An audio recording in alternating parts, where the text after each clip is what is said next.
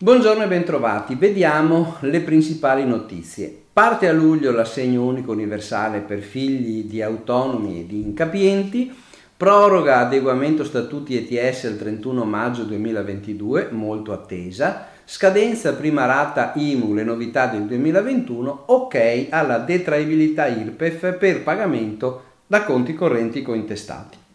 Parte a luglio l'assegno unico universale per i figli, il decreto che istituisce l'assegno unico per i figli che sarà erogato da luglio 2021, è stato approvato venerdì sera in Consiglio dei Ministri, come aveva anticipato la ministra Bonetti qualche settimana fa, viste le difficoltà di realizzare entro luglio la riforma complessiva degli aiuti alle famiglie di cui l'assegno unico universale fa parte, il debutto però slitta a gennaio 2022. Per luglio 2021 però utilizzando le risorse già stanziate dalla legge di bilancio, 3 miliardi, è stata messa a punto una forma provvisoria di aiuto economico per tutte le famiglie con figli che non godono oggi di detrazioni e assegni familiari. 1.800.000 famiglie. Si tratta in particolare di lavoratori autonomi con ISE fino a 50.000 euro, disoccupati, incapienti e si dovrà fare domanda all'INPS secondo le istruzioni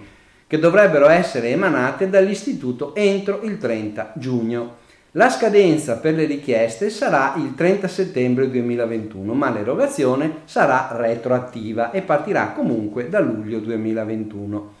Gli importi per l'assegno sono rapportati alla situazione economica della famiglia, per esempio, con ISE fino a 7.000 euro e due figli a carico, l'assegno sarà di euro 167,5 ciascuno con ISE fino a 7.000 euro e con almeno 3 figli l'assegno sarà invece di 217,8 per ciascun figlio, con ISE tra 40 e 50.000 euro l'assegno scende rispettivamente da 30 a 40 euro in presenza di 2 o 3 o più figli. Per i figli disabili è prevista la maggiorazione di 50 euro mensile. L'assegno unico sarà esente dall'IRPEF, compatibile con il reddito di cittadinanza e anche con altri aiuti e bonus erogati da regioni e comuni.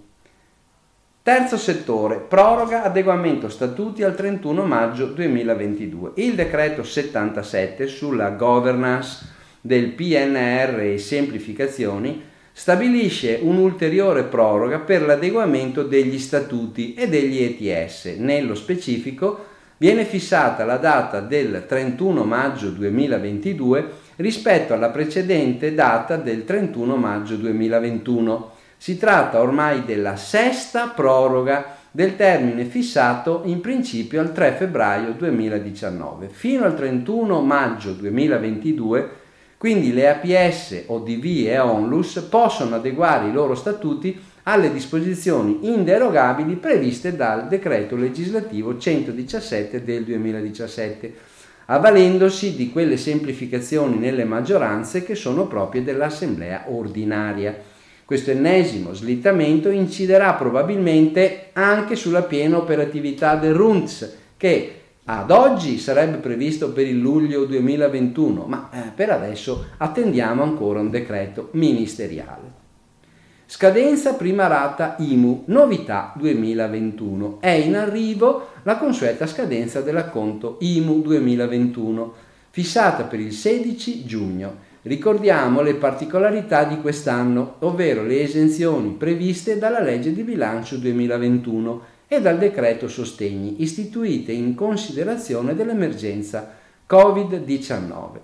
La legge di bilancio 2021, la 178-2020, ha disposto l'esclusione dal versamento IMU di giugno per i seguenti immobili: stabilimenti balneari, marittimi, lacuali, fluviali e termali, immobili che rientrano nella categoria catastale D2, alberghi, pensioni, agriturismi, villaggi turistici, ostelli, rifugi di montagna, case per vacanza, bed and breakfast, residence e campeggi per i soggetti passivi che siano anche gestori delle attività. Immobili della categoria catastale D per esercenti attività nell'ambito di eventi fieristici e manifestazioni, discoteche, sale da ballo, night club.